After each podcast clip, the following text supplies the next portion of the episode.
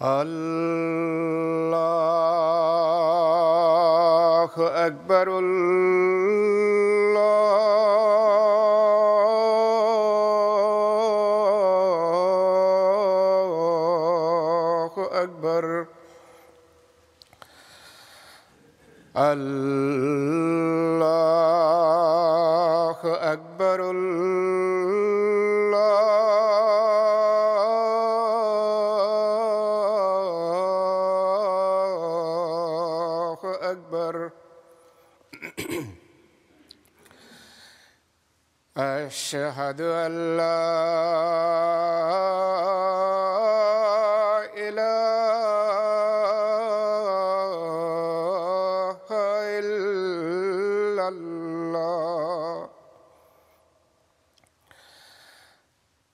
أشهد أن لا إله إلا الله. أشهد أن محمدا رسول الله.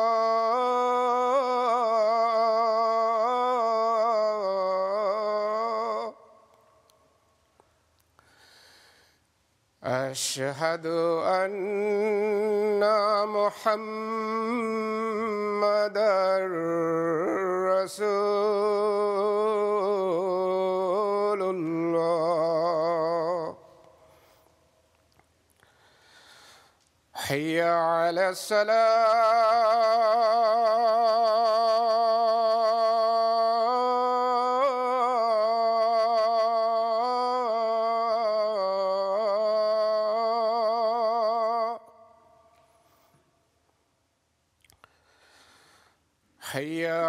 السلام.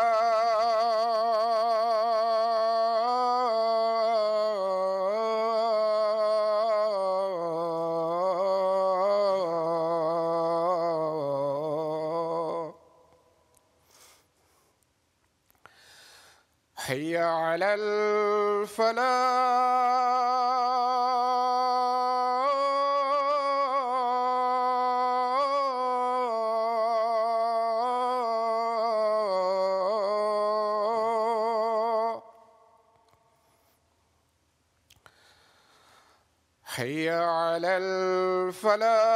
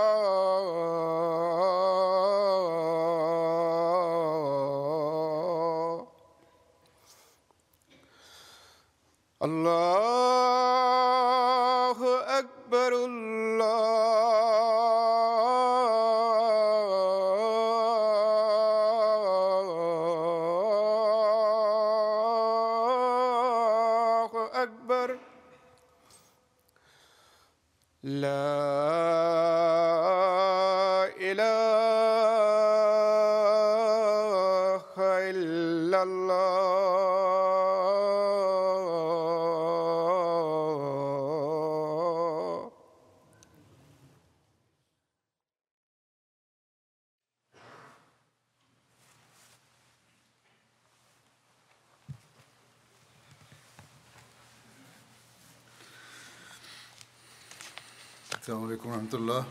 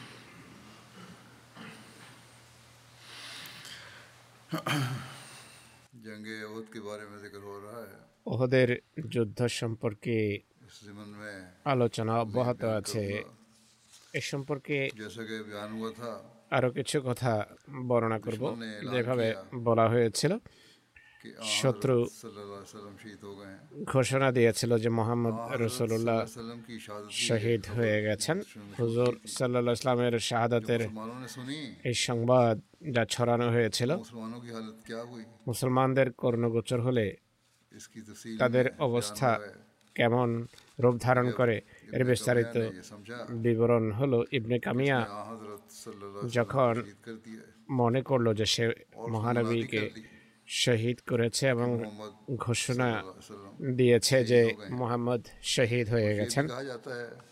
এটি বলা হয় যে ঘোষক ছিল শয়তান। যে ছিল জোয়েল বিন সোরাকার আকৃতিতে। জোয়েল প্রাথমিক যুগের মুসলমানদের অন্তর্ভুক্ত ছিল এবং আহলে সুফা সুফার একজন ছিল। পরীক্ষার যুদ্ধের সময় মহানবী তার নাম পরিবর্তন করে ওমর রেখেছিলেন। যাই হোক এই ঘোষণা শুনে মানুষ জোয়ালের উপর হত্যার জন্য ঝাঁপিয়ে পড়ে। কিন্তু তিনি বলেন যে আমি এই ধরনের কোনো ঘোষণা করিনি। আর খওয়াত বিন জুবায়ের আল মোবারদা সাক্ষ্য দেন। এই ঘোষণা যখন করা হয় তখন সে তার কাছে এবং তার পাশে যুদ্ধ করছিলেন। অর্থাৎ সাক্ষ্য দেন যে সে তো আমার সাথে যুদ্ধ করছিল আমার সহযোদ্ধা হয়ে শত্রুর বিরুদ্ধে যুদ্ধ করছিল। এটিও বলা হয় যে এই ঘোষক ছিল আজবুল আকাবা যে তিনবার ঘোষণা করেছে যে মোহাম্মদ সাল্লাহ সাল্লাম শহীদ মোহাম্মদ সাল্লাম শহীদ হয়ে গেছেন। এই ঘোষণা কে করেছিল? এ সংক্রান্ত বেশ কিছু উক্তি রয়েছে। বিভিন্ন বা ভিন্ন ভিন্ন লোক ভিন্ন ভিন্নভাবে দেখে থাকবে বা ভিন্ন ভিন্ন ব্যক্তি ঘোষণা করে থাকবে অর্থাৎ ইবনে কামিয়া ইবলিস এবং আজাবুল প্রত্যেকে হয়তো এলান করে থাকবে আর কোনো শয়তান প্রকৃতির মানুষ হয়তো সেই ঘোষণা করে থাকতে পারে। এই ঘোষণা শুনতেই মুসলমানদের কেউ কেউ বলে যে মহানবী যেখানে শহীদ হয়ে গেছেন।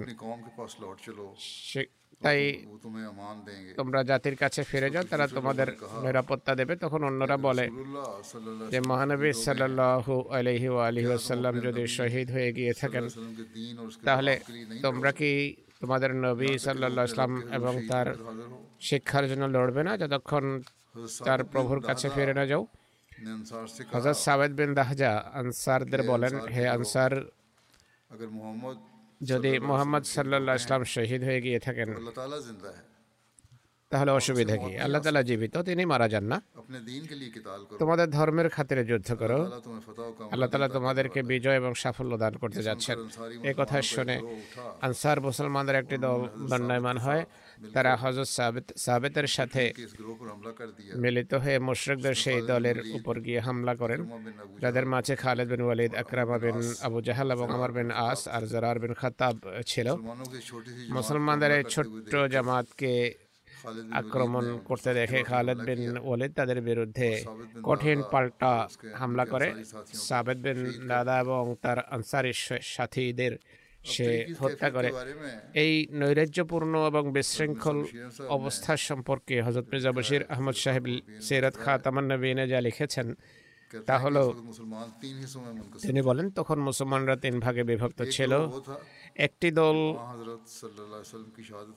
সেটি ছিল যারা রসুল্লাহর শাহাদাতের সংবাদ শুনে রণক্ষেত্র ছেড়ে চলে যায় কিন্তু এদের সংখ্যা ছিল সবচেয়ে কম। তাদের মাঝে হজরত ওসমান মেন আফফান অন্তর্ভুক্ত ছিলেন কিন্তু যেভাবে কোরআনে উল্লেখিত আছে যে সেই সময়কার বিশেষ অবস্থা এবং মানুষের আন্তরিক ইমান ও আন্তরিকতাকে সামনে রেখে খোদা তালা তাদের ক্ষমা করে দিয়েছেন তাদের কেউ কেউ মদিনা পৌঁছে যায় আর এভাবে মদিনায়ও হুজুর সাল্লাহ ইসলামের তথাকথিত শাহাদত এবং ইসলামী বাহিনীর পরাজয়ের সংবাদ পৌঁছলে শহরে এটা হইচই আরম্ভ হয়ে যায় মুসলমান নরনারী বালক বৃদ্ধ চরম হতাশা এবং আতঙ্কের মাঝে শহর থেকে বেরিয়ে আসে আর ওহদের দিকে যাত্রা করে। অনেকেই দ্রুত ছুটে রণক্ষেত্রে ঝাঁপিয়ে পড়ে এবং শত্রু সারিতে ঢুকে যায়। অর্থাৎ যুদ্ধ আরম্ভ করে। দ্বিতীয় সারি বা দ্বিতীয় শ্রেণি তারা ছিল। যারা পলায়ন করেনি কিন্তু মহানবের শাহাদতের সংবাদ শুনে হয়তো মনোবল হারিয়ে বসে বা এখন যুদ্ধ করাকে তারা অর্থহীন জ্ঞান করছিলেন এই কারণে। ময়দান থেকে এক প্রান্তে গিয়ে মাথা নিচু করে বসে যায়। তৃতীয় শ্রেণি সেটি ছিল যারা অব্যাহতভাবে যুদ্ধ করে যাচ্ছিল তাদের মাঝে কিছু তারা ছিল। যারা মহানবীর চতুর্পার্শ্বে সমবেত ছিলেন আর আত্মনিবেদনের বেনজির দৃষ্টান্ত স্থাপন করছিলেন। তাদের বেশিরভাগ তারা ছিলেন যারা রণক্ষেত্রে বিক্ষিপ্ত বিচ্ছিন্ন অবস্থায় যুদ্ধ করছিলেন। তাদের এবং দ্বিতীয় শ্রেণির লোকেরা যখন মহানবীর জীবিত হওয়ার সংবাদ পেতে থাকেন তারা উম্মাদ প্রায় যুদ্ধ করে তার চতুর্পাশে সমবেত হতে থাকেন। তখন যুদ্ধের যে চিত্র ছিল তা হলো কুরাইশ বাহিনী যেন সমুদ্রের ভীতিকর ঢেউয়ের মতো চতুর্দিক থেকে ঢেয়ে আসছিল আর অনেকটা সর্বত্র তীর এবং পাথরের বৃষ্টি হচ্ছিল।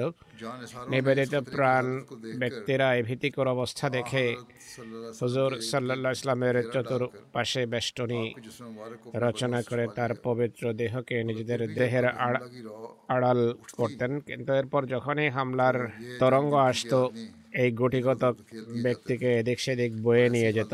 এমন অবস্থায় কোনো কোনো সময় মহানবী সাল্লাহ ইসলাম প্রায় একাই থেকে যেতেন। এমন কোন ভয়াবহ মুহূর্তে সাদ বিন ওয়াক্কাসের মুশরিক ভাই উতবা বিন আবি ওয়াক্কাসের এক পাথর তার পবিত্র চেহারায় এসে লাগে যার ফলে তার একটি পবিত্র দাঁত ভেঙে যায় এবং পবিত্র ঠোঁট ক্ষতবিক্ষত হয়।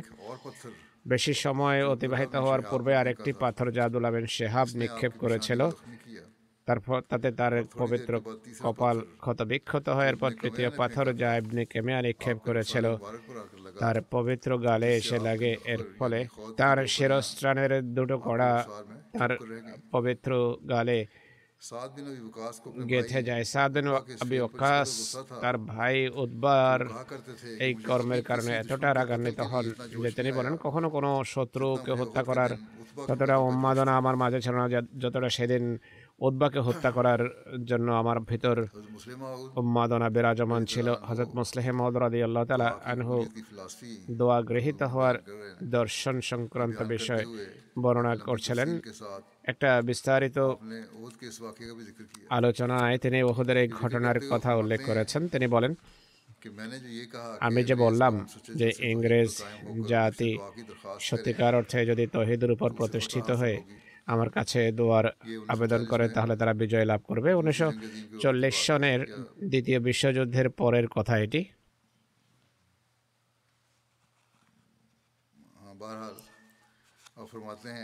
তিনি বলেন যদি এরা আমার কাছে দোয়ার অনুরোধ করে তাহলে তারা বিজয় লাভ করবে। এটি খোদার ভবিষ্যৎবাণী তার বাণী এবং আমার এবং একান্ত আমার স্বপ্ন সম্মত মসিম ইসলাম এই জাতির জন্য অনেক দোয়া করেছেন কিন্তু এসব জাতি খোদার সিংহাসনে এক বন্দাকে বসিয়ে রেখেছে তাই খোদা তাদের পরীক্ষা করছেন অর্থাৎ হজরত ঈসা ইসলামকে খোদার পুত্র বানিয়ে রেখেছে এই কারণেই তারা পরীক্ষায় নিপতিত এদের জন্য অনেক দোয়া করা হয়েছে। এরপর লাহোরিদের কথা উল্লেখ করেন তিনি। তিনি বলেন লাহোরিরা অস্বীকার করলে করতে পারে। তাদের দৃষ্টিভঙ্গি মসিমদ যা বর্ণনা করছেন তা থেকে ভিন্ন। তিনি বলেন হজরত মসিহমদ আলাইসাল্লাম ইংরেজদের সম্পর্কে যে দোয়া করেছেন সেগুলো গৃহীত হওয়ার পথে একমাত্র বাধা হলো তাদের শেখ যদি এই প্রতিবন্ধকতা আংশিকভাবে বা পুরোপুরি বিদরীভূত হয় তাহলে এই দোয়াগুলো গ্রহণের গ্রহণযোগ্যতার মর্যাদা পাবে। আমি অনেক এমন স্বপ্ন দেখেছি যে আমার দোয়ার ফলে তাদের সমস্যা দূরীভূত হতে পারে কিন্তু তার অর্থ এই নয় যে আমি যে দোয়া করি তা অবশ্যই গৃহীত হয়। যদি দোয়া গৃহীত হওয়ার বিষয়টি আমার নিয়ন্ত্রণে থাকতো তাহলে আমি সেসব কষ্ট কেন দূর করে না যা যে কষ্টের আমরা সম্মুখীন হই। কোরআনে আছে যে কাফেরেরা মহানবীকে বলতো যে যদি তুমি খোদার এত প্রিয় হয়ে থাকো তাহলে তোমার এই কাজ কেন হয়ে যায় না? কিন্তু আল্লাহ তালা বলছেন হে মোহাম্মদ সাল্লাহ আলহি আলহি আসাল্লাম তাদেরকে বলে দাও যে যদি আমার নিয়ন্ত্রণে থাকতো তাহলে সব কল্যাণ আমি নিজের জন্যই একত্রিত করতাম অতএব মহানবী সাল্লাহ আলাইসাল্লামের সব দোয়া যদি গৃহীত না হতো তাহলে আমার ক্ষেত্রে কীভাবে এটি সত্য হতে পারে?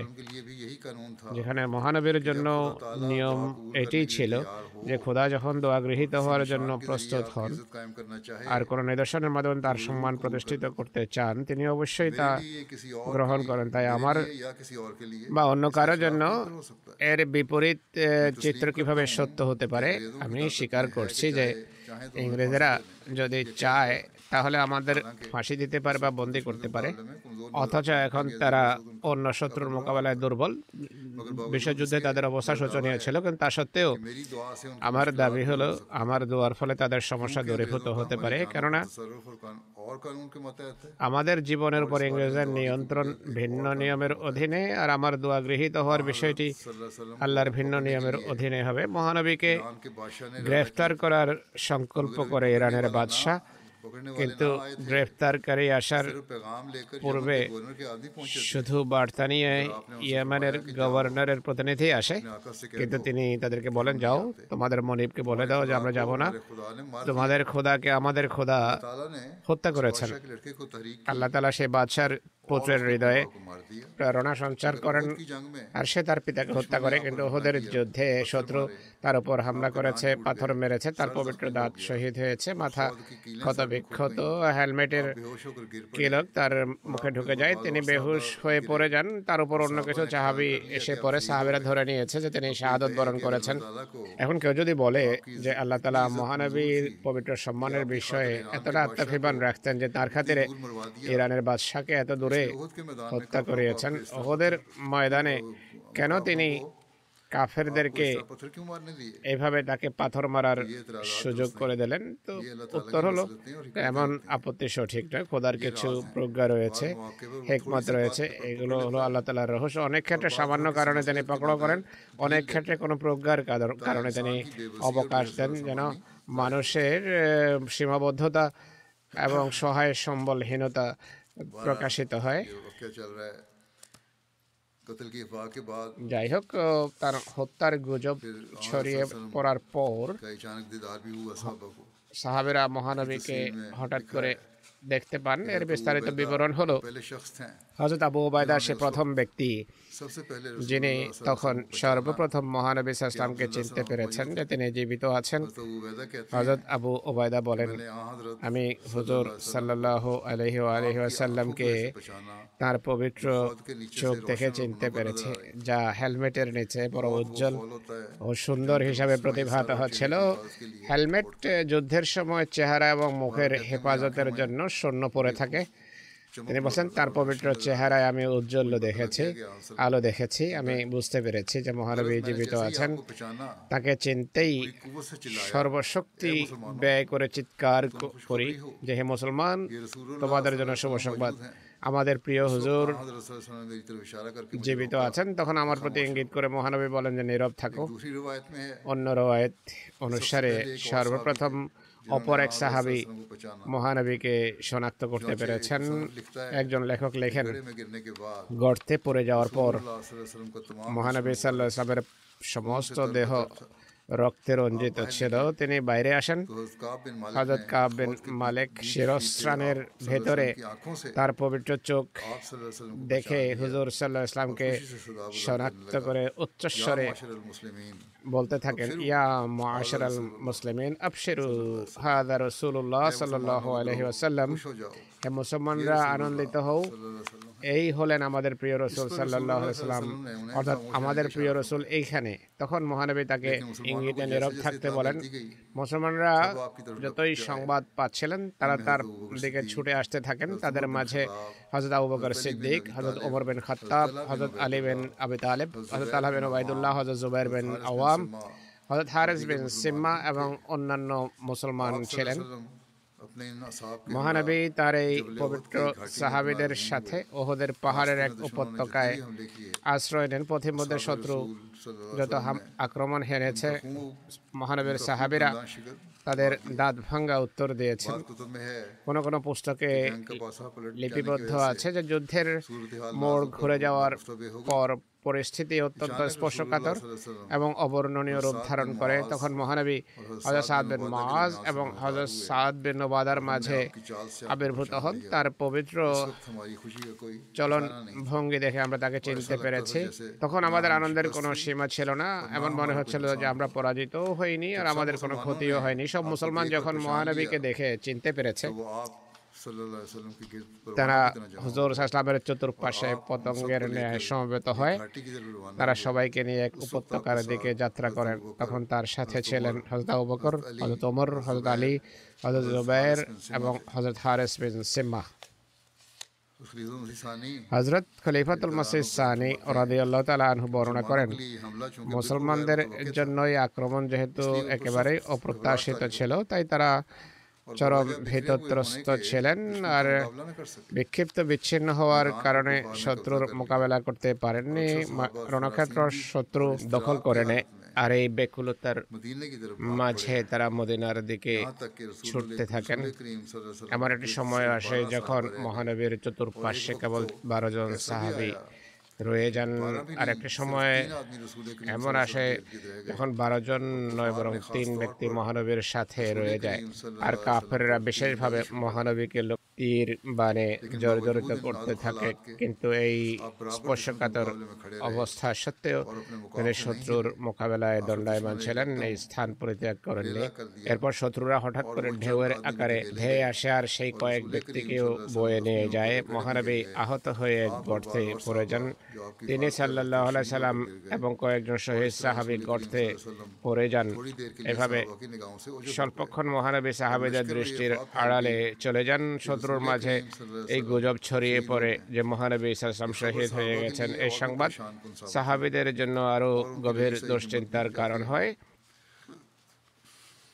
তাদের রয়ে যাওয়া মনোবল হারিয়ে যেতে থাকে। তার চতুর্পাশে যেসব সাহাবি তখন উপস্থিত ছিলেন এবং জীবিত ছিলেন, তারা লাশ সরিয়ে মহানবী সাল্লাহ আলাইসাল্লামকে গর্ত থেকে বের করেন আর নিরাপত্তার জন্য তার চতুর্পাশে তারা দাঁড়িয়ে যান। হজর সাল্লাহ আলাইসাল্লাম যখন শত্রু বেষ্টনী থেকে বেরিয়ে তার নিবেদিত প্রাণ সাহাবিদের সাথে উপত্যকার দিকে অগ্রসর হচ্ছিলেন। তখন ওসমান বিন আবদুল্লা বিন মুগিরা একটি সাদা কালো ঘোড়ায় আরোহিত অবস্থায় মহানবীর দিকে অগ্রসর হয়।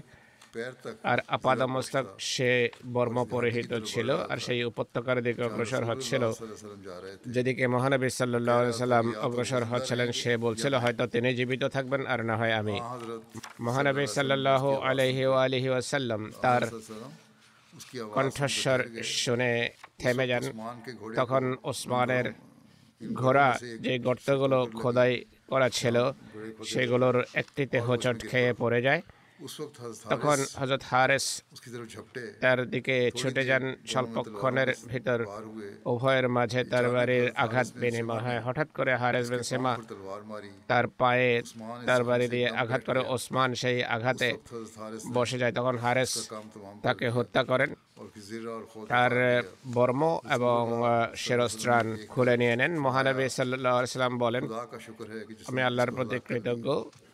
যিনি একে ধ্বংস করেছেন, তখনই ওবায়দুল্লাহ বিন জাবের আমরি হজরত হারেসের উপর হামলা করে আর স্কন্ধে আঘাত করে তাকে আহত করে। হজরত হারেসের সাথী তাকে উঠিয়ে নিয়ে যান। একই সাথে হজরত আবু দুজানা ওবায়দুল্লাহর উপর ঝাঁপিয়ে পড়েন এবং তাকে তরবারি দিয়ে হামলা করে হত্যা করেন এবং মহানবীর কাছে ফিরে আসেন। মক্কার একজন নেতা ওবাই বিন খালাফের মহানবীর উপর হামলা করার উল্লেখ পাওয়া যায় হুজুর যখন উপত্যকার দিকে অগ্রসর হচ্ছিলেন ওবাই বিন খালাফও সেদিকে আসে ওবাই বিন খালাফ বদরের যুদ্ধে ফিদিয়ার বিনিময়ে মুক্তি লাভ করে সে বলে আমার কাছে উদ ঘোড়া রয়েছে যাকে আমি প্রতিদিন সাড়ে সাত কিলো ভুট্টা খাইয়ে থাকি খুবই শক্তিশালী ঘোড়া এটি আমি এতে বসে মোহাম্মদ সাল্লাহ আলিয়া সাল্লামকে হত্যা করব মহানবীর কাছে যখন তার এই কথা পৌঁছে তিনি বলেন না আমি তাকে হত্যা করব এক উক্তি অনুসারে সে মক্কাতে হিজরতের পূর্বেই এই কথা বলেছিল বস্তুত যখন ওহদের যুদ্ধ হয় তখন মহানবী সাল্লাহ আলাইসাল্লাম সাহাবিদেরকে বলেন আমার আশঙ্কা হলো ওবাইবিন খালাফ পেছন থেকে আমার উপর হামলা করে তাকে দেখলে আমাকে অবহিত করো সে বর্মাবৃত অবস্থায় নিত্যমান ঘোড়া নিয়ে অগ্রসর হতে থাকে হুজুর তাকে দেখে দেখেন সে বলছিল মোহাম্মদ মোস্তফা সাল্লাহ ইসলাম কোথায় তিনি যদি না মরেন তাহলে আমি বাঁচবো না আমরা বাঁচা সম্ভব সম্ভব নয়। হজরত মোসাইবেন ওমায়ের তার সামনে আসেন। তিনি মহানবীর নিরাপত্তা নিশ্চিত করছিলেন। সে মুসাইব বিন ওমায়েরকে হত্যা করে। সাহাবিরা বলেন যে আল্লাহ রসুল সাল্লাহ ইসলাম ওবাই আপনার দিকে অগ্রসর হচ্ছে। আপনি যদি অনুমতি দেন আমাদের একজন গিয়ে তাকে হত্যা করতে পারি। অন্য রায়তে আছে যে সাহাবিরা তার সামনে এসে যান। তিনি ইসাল্লাম বলেন তাকে ছেড়ে দাও তার পথ খালি করে দাও। সে যখন মহানবীর নিকটে আসে মহানবী ইসাল্লাম বলেন হে মিথ্যাবাদী কোথায় পালিয়ে যাচ্ছিস? হুজুর সাল্লাহ ইসলাম হজরত হারসাবেন সিম্মার কাছ থেকে বর্ষা নেন অন্য একটি অনুসারে হজরত জুবাইর বিন আওয়ামের কাছ থেকে তিনি বর্ষা নেন তিনি নিজের শরীরে ঝাঁকুনি দেন সাহাবেরা তার কাছ থেকে সেভাবে দূরে চলে যায়। যেভাবে উটের কোমর থেকে মাছিরা উড়ে চলে যায় তিনি ওবায়ের সামনে আসেন তার ঘাড়ে বর্ষা ছড়ে মারেন বাসির অস্ত্রান বা বর্মের মধ্যবর্তী খালি জায়গায় বর্ষা নিক্ষেপ করেন, যে কারণে সে ঘোড়া থেকে গড়িয়ে পড়ে যায়। সে সারের মতো গর্জন করতে থাকে, সামান্য চামড়া উঠে যায় তার ঘাড়ের, রক্ত বন্ধ হয়ে যায় বা হতে পারে তার কোনো পাজর ভেঙে গেছে, সে তার লোকদের কাছে ফিরে যায় এবং বলে যে, খোদার কসম, মোহাম্মদ আমাকে হত্যা করেছে। সবাই বলে, খোদার কসম, তোমার কিছু হয়নি। এটি সামান্য ক্ষতমাত্র। আমাদের কারও চোখেও যদি এতটা আঘাত আসতো কিছুই হতো না। সে বলে যে লাত এবং উজ্জার কসম যে আঘাত আমি পেয়েছি যদি মজাজের অধিবাসী রবি এবং মজার গোত্র সে আঘাত পেত তাদের সবাই ধ্বংস হয়ে যেত সে মোহাম্মদ আমাকে মক্কায় বলেছিলেন যে আমি তোমাকে হত্যা করব খোদার কসম যদি তিনি অর্থাৎ মোহাম্মদ আমাকে লক্ষ্য করে থুথুও ফেলতেন আমি মারা যেতাম। মোশরেকরা যখন ফিরে আসছিল সে সেরেখ নামক স্থানে ধ্বংস হয়। সেরেখ একটি বড় উপত্যকার নাম। এটিকে আজকাল মাওয়ারিয়া বলা হয়। মদিনা থেকে এটি সপ্তম মঞ্জিল। যা তানিমের নিকটবর্তী জায়গা। মক্কা থেকে নয় বা দশ মাইল দূরে অবস্থিত জায়গাটি। হাজরত মির্জা বশির আহমদ সাহেব লিখেছেন, কুরাইশ যখন কিছুটা পিছু হটে, তখন রণক্ষেত্রে যেসব মুসলমান ছিলেন, তারা মহানবীকে শনাক্ত করতে পেরেছেন। তারা তার চতুর্পার্শ্বে সমবেত হয়ে যান। তিনি তার সেসব সাহাবি পরিবেষ্টিত হয়ে ধীরে ধীরে পাহাড়ের উপর একটি নিরাপদ গিরিপথে আশ্রয় নেন।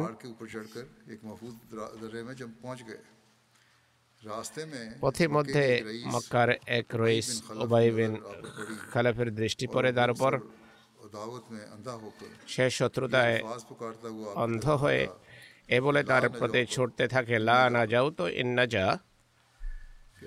যদি মোহাম্মদ জীবিত থাকে তাহলে আমি জীবিত থাকব না। সাহাবিরা তাকে বাধা দিতে গেলে হুজুর সাল্লাহ সাল্লাম বলেন তাকে ছেড়ে দাও আমার কাছে আসতে দাও। সে যখন তার উপর হামলার উদ্দেশ্যে তার কাছে আসে তিনি এক বর্ষা নিয়ে তার উপর আঘাত হানেন যার ফলে সে টালমাটাল হয়ে মাটিতে পড়ে যায় এরপর উঠে চিৎকার করতে করতে ফিরে যায়। বাহ্য তো সেই ক্ষম গভীর ছিল না। কিন্তু মক্কায় পৌঁছার পূর্বেই সে ধ্বংস হয়ে যায়। মহানবী সাল্লা ইসলাম তার সাহাবেদের সমব্যবহারে উপত্যকায় পৌঁছান।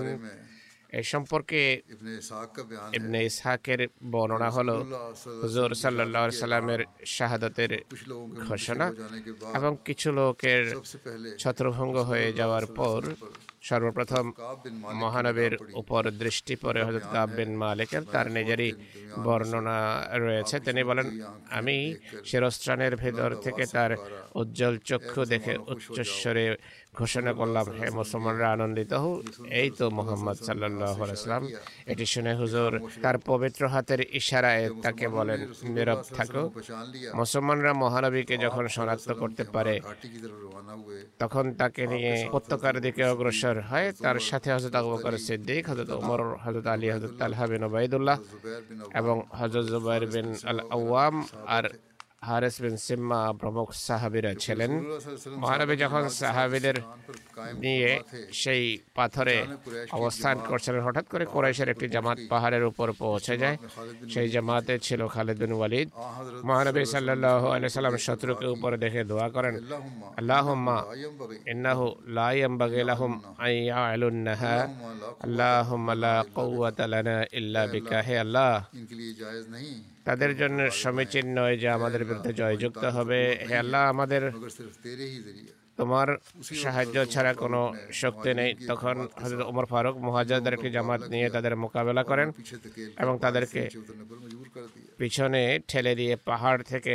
নিচে নামতে বাধ্য করেন। সিরাত খাতাম নবীনে বর্ণিত হয়েছে, হজুর সাল্লাহ ইসলাম যখন উপত্যকায় পৌঁছে যান, কুরাইশের একটি দল হযরত খালিদ বিন ওয়ালিদের নেতৃত্বে পাহাড়ে আরোহণ করে আক্রমণ করতে উদ্যত হলে মহানবীর নির্দেশে হজরত ওমর কয়েকজন মহাজেরকে নিয়ে তার মোকাবেলা করেন এবং তাকে পিছু হটতে বাধ্য করেন। সেই যুদ্ধের একটি ঘটনা ইতিহাসে এভাবে উল্লেখিত আছে। হজরত জুবাইর বর্ণনা করেন মহানবী সাল্লাহ আলাইসাল্লাম অহদের যুদ্ধের দিন দুটো বর্ম পরিহিত ছিলেন। তিনি পাহাড়ে আরোহণ করতে চান কিন্তু বর্মের ওজন আর মাথা এবং চেহারার আঘাত থেকে রক্ত ঝরার কারণে তিনি দুর্বল হয়ে যান। তিনি পাহাড়ে আরোহণ করতে পারেননি। হজরত তালহা নিচে বসে যান। মহানবী তার শরীরে পা রেখে পাথরে চড়েন। হজরত জুবাইর বলেন যে আমি তখন মহানবী সাল্লাহ সাল্লামকে এটি বলতে শুনেছি। তালহা নিজের জন্য জান্নাত অবধারিত করে নিয়েছে। একটি রয়েতে রয়েছে যে হজর সাল্লাহ ইসলাম পাথরে বা পাহাড়ে আরোহণের সংকল্প করেন যা ছেলে উপত্যকায় যখন আরোহণ করতে যাচ্ছিলেন তখন তার পবিত্র মাথার ক্ষত থেকে রক্ত ঝরে যাওয়ার কারণে আর দুর্বলতার কারণে তা পারেননি। একই সাথে দুটো বর্মের বোঝাও ছিল এটি দেখে তালহা বেন ওবায়দুল্লাহ খুব দ্রুত তার সামনে বসে যান। তাকে কাঁধে বসিয়ে পাহাড়ের উপর নিয়ে যান। তখনই তিনি বলেন তালহার এনে কর্মের কারণে তার জন্য জান্নাত অবধারিত হয়ে গিয়েছে। যেভাবে বর্ণিত হয়েছে এই যুদ্ধেই হুজুর সাল্লাহ ইসলামের পবিত্র দন্ত শহীদ হয়েছে। সেই সময়কার যে চিত্র হজরত আবু অঙ্কন করেছেন সে সম্পর্কে হজরত আয়েশা বলছেন হজরত আবু বকর যখন ওহদের দিনের কথা বলতেন তখন এভাবে বলতেন যে সেই দিন পুরোটাই ছিল তালহার। এর বিস্তারিত বিবরণ এভাবে তুলে ধরতেন যে আমি সেসব লোকের অন্তর্ভুক্ত ছিলাম যারা ওহদের দিন মহানবীর কাছে ফিরে এসেছিল। আমি দেখলাম এক ব্যক্তি হুজুর সাল্লাহ ইসলামের সাথে তার নিরাপত্তার জন্য যুদ্ধ করে যাচ্ছিল। বর্ণাকারী বলেন যে তিনি বলেছেন আমার মনে হয় অর্থাৎ বকর বলেন তিনি মহানবীকে রক্ষা করছিলেন। হযরত আবু বকর বলেন আমি বললাম যে হায় যদি তালহা হতো যে সুযোগ আমার হাত ছাড়া হয়েছে দাদু হাত ছাড়া হয়েছে মনে মনে বলছিলাম, আমার জাতের কোনো ব্যক্তি যদি হয়, তাহলে এটি আমার কাছে একান্ত প্রিয় বিষয় হবে। হাজর বলেন, আমি তখন ভাবলাম যে আমার এবং মহানবীর মাঝে এক ব্যক্তি ছিল যাকে আমি চিনতে পারিনি, অথচ আমি মহানবীর বেশি কাছে ছিলাম, তার চেয়ে সে তো দ্রুত হাঁটছিল যে আমি তত আমার জন্য তত দ্রুত হাঁটা সম্ভব ছিল না। দেখলাম সেই ব্যক্তি ছিলেন হজরত আবু ওবায়দা বিন আল জারাহ এরপর আমি মহানবীর কাছে আসলাম। তার অর্থাৎ দুই ব্যক্তি ছিলেন। একজন হলেন তালহা, অন্যজন ছিলেন ওবায়দা বিন জারাহ। তার সামনের দুই দাঁত এবং সুচালো দাঁতের মধ্যবর্তী দাঁত ভেঙে গিয়েছিল এবং তার চেহারা ছিল ক্ষত ক্ষতবিক্ষত তার পবিত্র চেহারায় শিরস্থানের দুটো কিলক ঢুকে গিয়েছিল মহানবী বলেন তোমরা উভয় তোমাদের সাথে সাহায্য করো অর্থাৎ তালহার দিকে ইঙ্গিত করছিলেন তার দেহ থেকে অনেক বেশি রক্তক্ষরণ হচ্ছিল হয়তো তারা অনেক অনেক আহত হয়ে পড়েন মহানবীর নিরাপত্তায় মহানবী এ কথা বলেননি যে আমাকে দেখো। তিনি বলেন, তালহার দিকে মনোযোগ দাও। আমরা তাকে থাকতে দেই, অর্থাৎ তালহার প্রতি মনোযোগ দিইনি। আমরা মহানবীর প্রতি মনোযোগ নিবদ্ধ করি। যেন শিরস্থানের আংটাগুলো মহানবীর পবিত্র চেহারা থেকে বের করতে পারে। তখন হয়তো তাবু ওবায়দা বলেন, আমি আপনাদেরকে সত্যের শপথ দিচ্ছি। আমার জন্য এই কাজটি ছেড়ে দেন তাই আমরা তার জন্য কাজটি ছেড়ে দিলাম। আবু ওবায়দার অনুরোধে আমরা ছেড়ে দিই। তিনি বলেন আমি বের করব। তিনি পেছনে সরে যান। হজরত আবু ওবায়দা এই কিলকগুলো হাত দিয়ে টেনে বের করা পছন্দ করেননি। কেননা এর ফলে মহানবীর বেশি কষ্ট হতে পারে। তিনি সেই কড়াগুলো নিজের দাঁত দ্বারা বের করার চেষ্টা করেন একটি কড়া বের করেন। এর সাথে তার সামনের দাঁতও ভেঙে যায়। এরপর দ্বিতীয় কড়া বের করার জন্য আমি এগিয়ে আসি যে আমিও তাই করব যা তিনি করেছেন। আবু বকর বলেন যে আমিও দ্বিতীয় কেলক বের করার চেষ্টা করে। হজরত আবু ওবায়দা পুনরায় বলেন, আমার অধিকারের শপথ আপনি এটি আমার জন্যই থাকতে দেন, অর্থাৎ দ্বিতীয় কেলকও আমি বের করব। আপনি নন এই অনুরোধে আবু বকর পেছনে সরে যান রাদিয়াল্লাহু তাআলা আনহু। এরপর তিনি পূর্বে যেমনটি করেছিলেন তেমনি করেন আবু ওবায়দার সামনের দ্বিতীয় দাঁত করার সাথে ভেঙে যায়। আর সামনের ফোকলাদাতের লোকদের মাঝে আবু ওবায়দা সবচেয়ে সুন্দর লোক ছিলেন। আবু বকরের কথা বলতেন। এরপর মহানবীর চিকিৎসা শুশ্রূষা শেষ করে আমরা তালহার কাছে আসি। তিনি এক গর্তে পড়েছিলেন। দেখলাম তার দেহে বর্ষা তরবারি ও তীরের অন্তত পক্ষে সত্তরটি আঘাত ছিল। তার আঙ্গুলো কেটে গিয়েছিল। আমরা কলমেটা দিয়ে দিয়ে তাকে ব্যান্ডেজ করিয়ে দেয় আবু ওবায়দা ছাড়াও হজরত ওকবাবিন ওয়াহাব এবং আবু বকর সম্পর্কেও কড়ি বা কিলক বের করেছেন বলে রয়েত রয়েছে। যাই হোক, প্রথম রয়েত বেশি নির্ভরযোগ্য।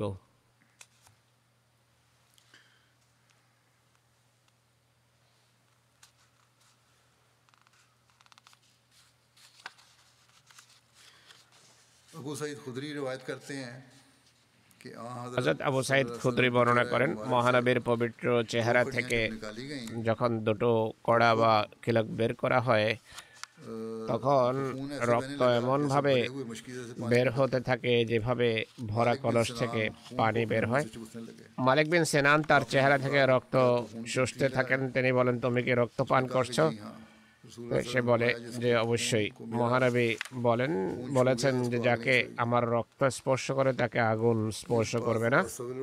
এটি সবলুর রসাদের রওয়ায়ত। মনে হয় এই রওয়ায়তটি খতিয়ে দেখার দাবি রাখে আল্লাহ ভালো জানেন এটি কতটা সঠিক। কেননা এভাবে রক্ত যদি সুসা হয় তাহলে রক্ত বন্ধ হওয়ার পরিবর্তে রক্ত বেশি নষ্ট হবে এর ফলে দুর্বলতা আরও বেড়ে যাওয়ার আশঙ্কা থাকে তাই আমার মনে হয় এর আয়াত তত নির্ভরযোগ্য নয়। ওহদের যুদ্ধে মানবের যে আঘাত এসেছে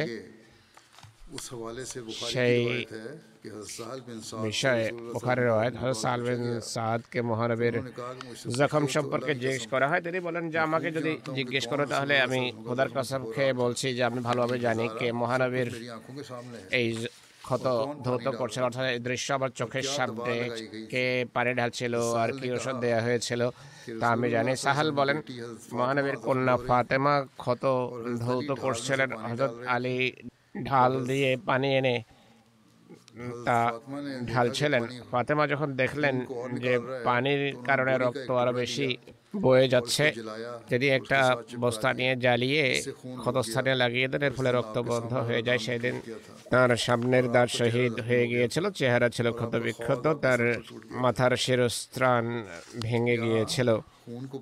রক্ত বন্ধ করার এবং ধৌত করার কথা এখানে আছে চুষার কথা কোথায়ও নেই। বুখারের রয়েতেই বেশি সঠিক। মহানবী যখন উপত্যকার মুখে পৌঁছেন তখন আলী বিন আবি তালেব মেহরাসের পানি ঢালে ভর্তি করে নিয়ে আসেন। মেহরাজ ওহদের পাহাড়ে যেসব ছোট ছোট গর্তে পানি জমে যায়, সেগুলোকে বলা হয় মেহরাজ। এই স্থানটি সেই জায়গার কাছে যেখানে হজরত হামজা শহীদ হয়েছিলেন। মহানবী সাল্লাহ সাল্লামের জন্য পানি আনা হয় পান করার জন্য কিন্তু গন্ধের কারণে হুজুর পান করেননি এবং চেহারার রক্ত ধুয়ে নেন আর মাথায় পানি দেন এবং বলেন আল্লাহ সেই ব্যক্তির প্রতি বড়ই প্রধান্বিত হন যে তার নবীর চেহারাকে ক্ষতবিক্ষত করে। মোহাম্মদ বিন মাসলামা মহিলাদের কাছে পানি চাইতে গেলে তাদের কাছে পানি ছিল না। মহানবী সাল্লাম পরম পিপাসার্থ ছিলেন।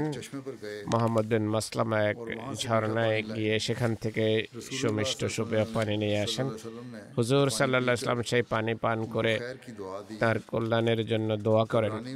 তেবরানিতে সাহাল বিন সাহাদের পক্ষ থেকে বর্ণিত হয়েছে যে হুজুর সাহসলামের পবিত্র আলোকিত চেহারা ওহুদের দিন ছিল ক্ষত বিক্ষত তার পবিত্র দাঁত শহীদ হয়ে যায় আর শিরস্ত্রাণ মহারবীর পবিত্র মাথায় ভেঙে যায়। মুশ্রিকরা যখন চলে যায় মহিলা যারা সাহাবিদের কাছে আসেন তাদের মাঝে ফাতেমাও ছিলেন। হুজুর ইসলামের সাথে যখন দেখা হয় হুজুরকে জড়িয়ে ধরেন এবং তার ক্ষত ধৌত করতে থাকেন। হজরত আলী ঢালের দ্বারা পানি ঢেলে দিচ্ছিলেন কিন্তু রক্ত বেশি বের হওয়ার কারণে হজরত ফাতেমা চাটাই জ্বালিয়ে ছাই বানিয়ে ক্ষতস্থানে লাগিয়ে দেন এর ফলে রক্ত বন্ধ হয়ে যায়। হুজুর সামের পবিত্র চেহারা থেকে রক্ত ঝরছিল। তিনি নিজের পবিত্র হাতে রক্ত মুছে দিচ্ছিলেন আর বলছিলেন কাইফা ইউফলেহ কৌমুন সাজ্জু নবিয়াহুম কাসারু সে জাতি কীভাবে সফল হতে পারে? যারা নিজেদের নবীকে ক্ষত বিক্ষত করে তার সম্মুখের দাঁত ভেঙে দেয়, অথচ তিনি তাদেরকে খোদা তালার দিকে ডাকেন। বাকি আইন্দা বাকি ইনশাল্লাহ ভবিষ্যতে বর্ণনা করা হবে। ফিলিস্তিনিদের জন্য আমি দোয়ার আহ্বান জানিয়ে থাকি। মুসলমান দেশগুলোর অবস্থা দেখুন, কোথায় ফিলিস্তিনকে রক্ষার জন্য ঐক্যবদ্ধ হওয়ার চিন্তা করবে, এটি না করে মুসলমানরা নিজেদের ভিতর যুদ্ধ আরম্ভ করছে পাকিস্তান এবং ইরানিদের মাঝে দ্বন্দ্ব শুরু হয়েছে। পরস্পরকে লক্ষ্য করে তারা বোমাবারি করেছে। এই হলো মুসলমানদের অবস্থা। আল্লাহ তালা মুসলমান নেতৃবৃন্দকে বিবেক দেন বুদ্ধি দেন তাদের জন্য দোয়া করুন। খোদা তালা তাদেরকে তাদের স্বার্থ আর লক্ষ্য এবং উদ্দেশ্যকে অনুধাবন করার তফিক দেন। ঐক্য তারা একতাবদ্ধ উম্মতে যেন বা ঐক্যবদ্ধ উম্মতে যেন পরিণত হতে পারে। নামাজের পর গায়বানা জানাজা পড়াবো আমি। একটি সৈয়দ মৌলুদ আহমদ সাহেবের, যিনি সৈয়দ দাউদ জাফর শাহ সাহেবের পুত্র। সম্প্রতি ছিয়াত্তর বছর বয়সে তিনি ইন্তেকাল করেছেন। ইন্নালিল্লাহি ওয়া ইন্না ইলাইহি রাজিউন। তিনি হযরত মুসলেহে মাউদ এবং সৈয়দা উম্মে তাহের সাহেবের দহিত্র এবং সাহেবজাদে আমতুল হাকিম সাহেব এবং সৈয়দ দাউদ জাফর সাহেবের পুত্র ছিলেন। আল্লাহ তালার কৃপায় তিনি ওসিয়ত করেছিলেন। আমার খালাতো ভাইও ছিলেন আর আমার স্ত্রীর বড় ভাইও ছিলেন। তার দাদা? ছিলেন সৈয়দ মাহমুদুল্লাহ শাহ সাহেব। যিনি সৈয়দ আব্দুর সত্তার শাহ সাহেবের পুত্র ছিলেন। হজরত ডক্টর সৈয়দ আব্দুল সত্তার শাহ সাহেবের তাকোয়ার পবিত্রতা পরম মার্গের ছিল। খুবই বিনয়ী। অর্থাৎ বিনয়ের পরাকাষ্ঠা তিনি প্রদর্শন করতেন খোদা এবং বান্দার অধিকার প্রদানের ক্ষেত্রে অনেক উন্নত মার্গে ছিলেন। হজরত মির্জা বশির আহমদ সাহেব তার সম্পর্কে রয়েছে লিখেছেন। হজরত মির্জা বশির আহমদ সাহেব বলছেন যে ডক্টর সৈয়দ আব্দুল সত্তার সাহেব নিজে আমাকে বলেছেন যে একবার খলিফা আউ্বাল রাদি আল্লাহ তালাহন খুবই অসুস্থ ছিলেন সে যুগের কথা যখন হজরত মসিহ হেমদ আসলামের ঘরে তিনি থাকতেন। হজরত মসিহ হেমদ আল ইসলাম বকরা সৎকা করেন। ডাক্তার সাহেব বলছেন যে আমিও সেখানে ছিলাম। আমি রাতের বেলা খলিফা ওয়ালের কাছে অবস্থান করি এবং ওষুধ খাওয়াই প্রভাতে যখন হজরত মাসিমদ আসেন খলিফা আউয়াল রাদিউল্লাহু বলেন যে হুজুর ডক্টর সাহেব সারা রাত দরিদ্র কাটিয়েছেন আর ওষুধ ইত্যাদি খাওয়াতে থাকেন হজরত মসিহ ইসলাম এতে খুবই আনন্দিত হন এবং বলেন আমরাও তাদের প্রতি ঈর্ষা করি। এটি জান্নাতি একটি বংশ। আর এই কথাটি হজরত মাসিম ইসলাম কয়েকবার বলেছেন। ডক্টর আব্দুল সত্তার শাহ সাহেব এর পরিবার সম্পর্কে। সৈয়দ মলুদ শাহ সাহেব রাবাতেই পড়ালেখা করেছেন। ম্যাট্রিক ইন্টারমিডিয়েট পাশ করেছেন লাহোরের ইঞ্জিনিয়ারিং ইউনিভার্সিটিতে তিনি ভর্তি হন মেকানিক্যাল ইঞ্জিনিয়ারিংয়ে ডিগ্রি করেন পাকিস্তানের বিভিন্ন কোম্পানিতে চাকরি করেন। কয়েক বছর নাইজেরিয়া একটি কোম্পানিতে প্রকৌশলী হিসেবে কাজ করেছেন তিনি। আল্লাহ তালার কৃপায় ভালো জীবন অতিবাহিত করেছেন। খলিফা সালেস রহমাহুল্লাহ তার বিয়ে এলান বিয়ের এলান করেছেন। bir elane. তিনি যেই খোদবা প্রদান করেছেন সে খোদবায় তিনি বলেন যে বৈবাহিক সম্পর্ক গাছে কলম করার মতো একটি বিষয় হয়ে থাকে প্রথম দিকে খুব যত্ন সহকারে রাখতে হয় আমি কোনো কোনো বিয়ের খোদবা পরে শুনিয়ে দিই কেননা কেউ কেউ প্রশ্ন করে যে কীভাবে বৈবাহিক সম্পর্ক ভালোভাবে বজায় রাখা যায় এই নির্দেশনাগুলো সামনে রাখুন সংক্ষিপ্ত নির্দেশনা অনেক সময় বিয়ের খোদবায় আমি দিক নির্দেশনা দেই আর কোন কোন ক্ষেত্রে অতীতের খলিফাদের দিক নির্দেশনা আমি তুলে ধরি। যাই হোক তিনি বলছেন প্রথম দিকে এগুলো খুব যত্ন সহকারে রাখতে হয় কোরআনের নির্দেশনা অনুসারে এই কলমকে অর্থাৎ নতুন সম্পর্কের যে কলম করা হয় সেটিকে কামেল সত্যের সুতা দিয়ে বাঁধতে হয় কেবল তবেই এর সুরক্ষা সম্ভব। আর দায়িত্ব শুধু স্বামী স্ত্রীর উপরেই নয় বরং তাদের পরিবারের উপরও বর্তায়। তাদের পরিবেশ বরং বন্ধুদের ক্ষেত্রেও এটি বর্তায়। কারণ উদাহরণার ফলে বা চুগলি বা অধৈর্য বা রাগের কারণে অনেক বদভ্যাসের সূচনা হয়। এগুলোকে বাধাগ্রস্ত করার জন্য সত্য এবং সোজা সরল কথা অনেক মজবুত ও দৃঢ় একটি সুতা তেমন খোদা করুন আমি এখন যেই বিয়ে এলান করতে যাচ্ছি তা উভয় পরিবার জামাত ও মানবতার জন্য আশিসময় হোক এক পুত পবিত্র প্রজন্মের সূচনা হোক এর ফলে সম্পর্ক স্থাপিত হচ্ছে আমার ছোট বোন আব্দুল হাকিম এবং দাউদ মুজাফর শাহ সাহেবের পুত্র মৌলুদ আহমদ এবং ডক্টর সৈয়দ গোলাম মুস্তফা সাহেবের কন্যা লুবনা সাহেবার মাঝে। ডক্টর সাহেব সম্পর্কে তিনি বলেন যে ডক্টর সাহেব প্রাথমিক যুগের ডাক্তারদের একজন যিনি পশ্চিম আফ্রিকায় অক্সিজেনকে ডাক্তার হিসাবে কাজ করেছেন। আল্লাহ তালা তার হাতে অনেক আরোগ্য রেখেছেন। সফল শল্য চিকিৎসক হিসাবে ঘানায় কাজ করেছেন। কিছুকাল পর তাকে নাইজেরিয়া পাঠানো হয়েছে। সেখানেও তিনি সাময়িক ওয়াক করেছেন। এরপর হৃদরোগে আক্রান্ত হওয়ার ফলে তাকে ফিরে আসতে হয়েছে। খলিফা সালেস তার জন্য দোয়া করেন, আল্লাহ তালা তাকে আরোগ্য দান করুন, তাকে পুনরায় আফ্রিকা যাওয়ার তৌফিক দেন। আল্লাহ তালা এই দোয়া গ্রহণ করেছেন, এরপর তিনি আবার গিয়েছেন। দীর্ঘকাল সেখানে আফ্রিকায় মানব সেবার সুযোগ হয়েছে, তার সৌভাগ্য হয়েছে। হজরত খলিফা সালেস রহমুল্লাহ এই দোয়াও করেছিলেন যে আল্লাহ তালা সৈয়দ মৌলুদ আহমদকে ধর্ম সেবার তৌফিক দান করুন। আর ব্যক্তিগতভাবে যে খেদমত করার সুযোগ ছিল তা তিনি করেছেন। তার পুত্র সৈয়দ সৌদ আহমদ সাহেব বলছেন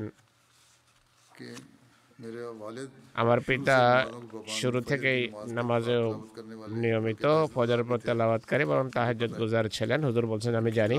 সুন্দর সুললিত কণ্ঠে তিনি তেলাওয়াত করতেন।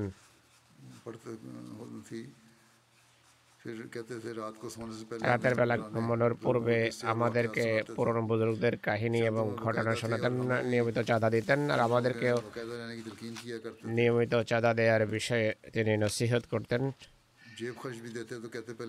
জেব খরচ দিয়ে বলতেন যে প্রথমে চাঁদা দিয়ে আসো ইডি পেলেও বলতেন যে প্রথমে চাঁদা দেবে সবার জন্য পৃথক পৃথক ফাইল বানিয়ে রেখেছিলেন।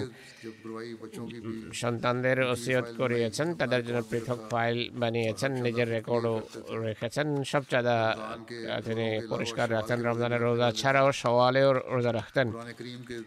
কোরআন দুইবার শেষ করে তৃতীয়বার শেষ করার চেষ্টা করতেন রমজান মাসে। ইনি আরও লিখেছেন যে খুবই স্বচ্ছ একজন মানুষ ছিলেন সহজ সরল স্পষ্টভাষী একজন মানুষ ছিলেন মিশুক ছিলেন কারোর সাথে নতুন হোক বা পুরনো সম্পর্ক প্রতিষ্ঠিত হলে নিজেই খবরাখবর রাখতেন। ছোট বড় সবার সাথে সুন্দর ব্যবহার করতেন হৃদয়ে কখনো কারও সম্পর্কে কোনো বিদ্বেষ লালন করেননি, হিংসা লালন করতেন না, কেউ যতই দুর্ব্যবহার করুক না কেন তিনি সবসময় ভালো ব্যবহার করতেন। কেউ বাড়াবাড়ি বা দুর্ব্যবহার করলে নিজে গিয়ে তার সাথে মীমাংসা করতেন। এই কথাগুলো তার কেবল পুত্রের লেখা নয়, আমার নিজেরও অভিজ্ঞতা এটি। তার মৃত্যুতে যারা সমবেদনা জানিয়েছেন, যারা তাকে জানতেন, তাদের অনেকেই লিখেছে যে সত্যিই তার মাঝে এসব গুণাবলী ছিল। তার পুত্র লিখেছেন যে একবার হজরত মুসলেহমদ রাদি আল্লাহ তালা আনহু কোনো জায়গায় সফরে গিয়েছেন। তার জন্য কোনো উপহার এনেছেন একটা খেলনা এনেছেন সেটিকে খুলে দিনে টুকরো টুকরো করে ফেলেছেন।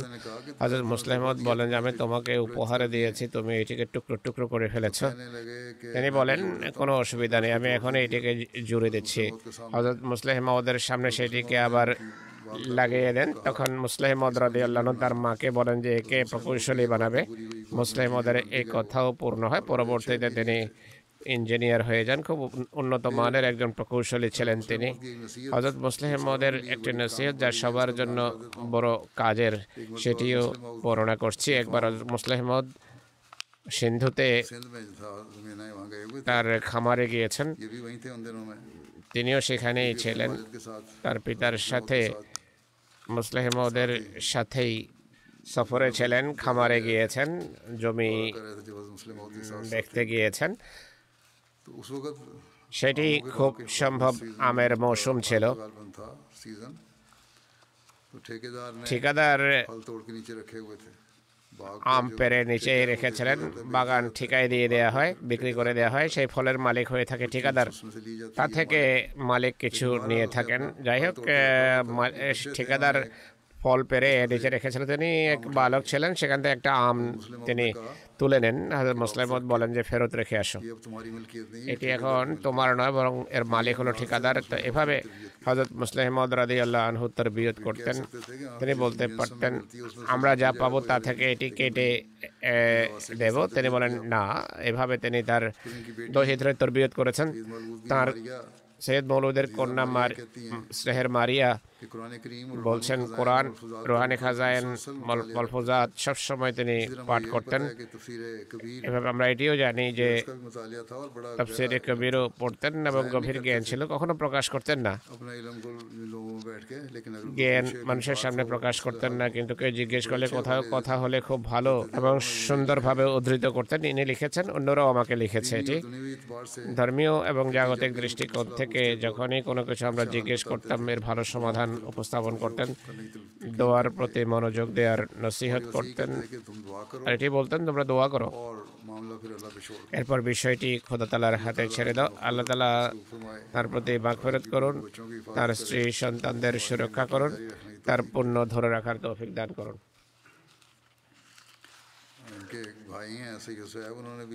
তার ভাই লিখেছেন যে, আনন্দের উপলক্ষ হোক বা দুঃখের সবসময় তিনি প্রথমে মোবারকবাদ জানাতেন বা সমবেদনা জানাতেন মুরব্বী সিলসিলা হানিফ মাহমুদ সাহেব লিখছেন ইসলামাবাদের যুগ থেকেই তাকে আমি জানি।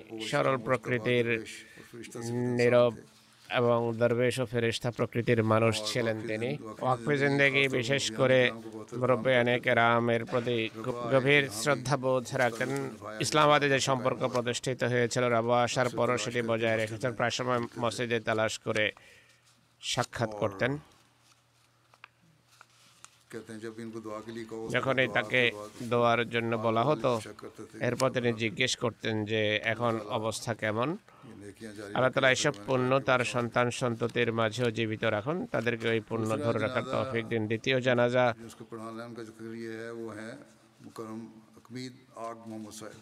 শ্রদ্ধেয় আকমিদ আদ মোহাম্মদ সাহেবের জানাজা তিনি ডোরির বুরকানাফাসুর ডোরি অঞ্চলের অধিবাসী। সম্প্রতি তিনি পঁয়ষট্টি বছর বয়সে ইন্তেকাল করেছেন। ইন্নালিল্লাহি ওয়াইনা ইলাইহি রাজিউন। তিনি তারও বর্তমানে দুই স্ত্রী দশ পুত্র এবং পাঁচ কন্যা রেখে গেছেন। ওবালেগিন চা সাহেব বলছেন। সম্প্রতি আমি ডরে গিয়েছি তিনি খুবই সচ্চার সচেতন অ্যালার্ট মানুষ ছিলেন শহীদদেরকে তাদের ঘরে নিজেই সেট করছেন জামা শহীদদেরকে জামার নতুন ঘর বানিয়ে দিয়েছে। সেখানে যাতে তাদের নতুন জীবন সুন্দরভাবে সূচিত হতে পারে তার ব্যবস্থা করছিলেন। দুই দিন পর তিনি নিজ গৃহে ফিরে যান। সেখানে তার ভয়াবহ হার্ট অ্যাটাক হয় আর তিনি বেহুশ হয়ে পড়ে যান এবং ইন্তেকাল করেন উনিশশো নিরানব্বই সনে। তার আহমদিয়ত গ্রহণের সৌভাগ্য হয়েছে। আহমদি হওয়ার পর আলহাজ ইব্রাহিম বেদগার সাহেব স্থানান্তরিত হন মেহেদিয়াবাদে আলহাজ ইব্রাহিম বেদগার সাহেবের নিকটবর্তী গ্রামগুলোতে তবলিগের জন্য যেতেন তবলিগের ফলে অনেক জামা তবলিগ করে অনেক জামাত প্রতিষ্ঠিত করেছেন। বন বিভাগে ফরেস্ট গার্ডের প্রতিনিধি হিসেবে তিনি চাকরি করতেন সন্ত্রাসের কারণে তিনি কাজ থেকে অব্যাহতি নেন। ফসল কাটা হলে সব বন্ধুর কাছ থেকে জাকাতের অংশ নিয়ে আসতেন। সবার জাকাতের হিসাব মতো জাকাত সংগ্রহ করে সেক্রেটারি মালের হাতে তুলে দিতেন। রশিদ কাটাতেন। মেহেদিয়াবাদ জামাতের প্রেসিডেন্ট হিসেবে পাঁচ বছর কাজ করার সৌভাগ্য হয়েছে। খুবই ঠান্ডা এবং ধীমা প্রকৃতির মানুষ ছিলেন কখনো রাগ করতেন না। দুই হাজার তেইশ সনের এগারোই জানুয়ারি সন্ত্রাসীরা যখন মেহেদিয়াবাদে হামলা করে সেদিন তিনি জোহরের নামাজ পরে ঘরে চলে গিয়েছিলেন। এই ঘটনার পর জামাতের সদস্যদের মাঝে অনেক ভীতি বিরাজ করছিল। শাহাদতের কারণে তারা ক্লান্ত শ্রান্ত অবসন্ন ছিলেন। তিনি তাদের মনোবল যোগান। আমি যখন বললাম যে মেহেদি আবাদের লোকদেরকে ডোরি শহরে স্থানান্তরিত করেন গভীর পরিশ্রম করেছেন মানুষের সাহস জুগিয়েছেন তাদের আবাদ করেছেন বন্ধুদেরকে নিজের নিগরানিতে ডোরিতে স্থানান্তরের ব্যবস্থা করেন মৃত্যু পর্যন্ত সব শহীদের পরিবারের চাহিদা প্রয়োজন মেটানোর ব্যবস্থা করেন ডোরের মোবাল্লেক হলেন রানা ফারুক সাহেব তিনি বলছেন নামাজে ফজরের পর প্রত্যেক দিন সব শহীদদের বাসায় যেতেন সালাম করার জন্য তাদের খবরাখবর নিতেন। কোনো সমস্যা থাকলে তাৎক্ষণিকভাবে সমাধানের চেষ্টা করতেন। বিভিন্ন জামাতের প্রায় আটশত লোক যারা প্রভাবিত হয়েছে তারা সেখানে অবস্থান করছেন তাদের সবার দেখাশোনা করতেন সবসময় তাদের সেবায় সোচ্ছার এবং প্রস্তুত থাকতেন নিয়মিত নামাজ পড়তেন জামাতের ব্যবস্থাপনার প্রতি পূর্ণ সহযোগিতা করতেন অন্যদেরকেও নসিহত করতেন আল্লাহ তালা তার প্রতি মাগফিরত করুন কৃপা করুন তার সন্তান সন্ততি শোক সন্তপ্ত পরিবারকে আল্লাহ তালা ধৈর্য দেন মনোবল দেন তার পূর্ণ ধরে রাখার তৌফিক দান করুন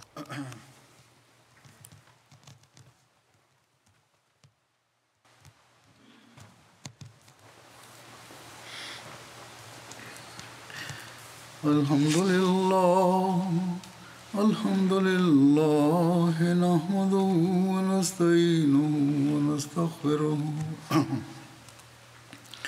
ونؤمن به ونتوكل عليه ونعوذ بالله من شرور أنفسنا ومن سيئات أعمالنا. من يهده الله فلا مضل له ومن يضلل فلا هادي له. ونشهد أن لا إله إلا الله. ونشهد أن محمدا عبده ورسوله. عباد الله رحمكم الله. إن الله يأمر بالعدل والإحسان. وإيتاء ذي القربى وينهى عن الفحشاء والمنكر والبغي يعظكم لعلكم تذكرون اذكروا الله يذكركم وادعوه يستجب لكم ولذكر الله أكبر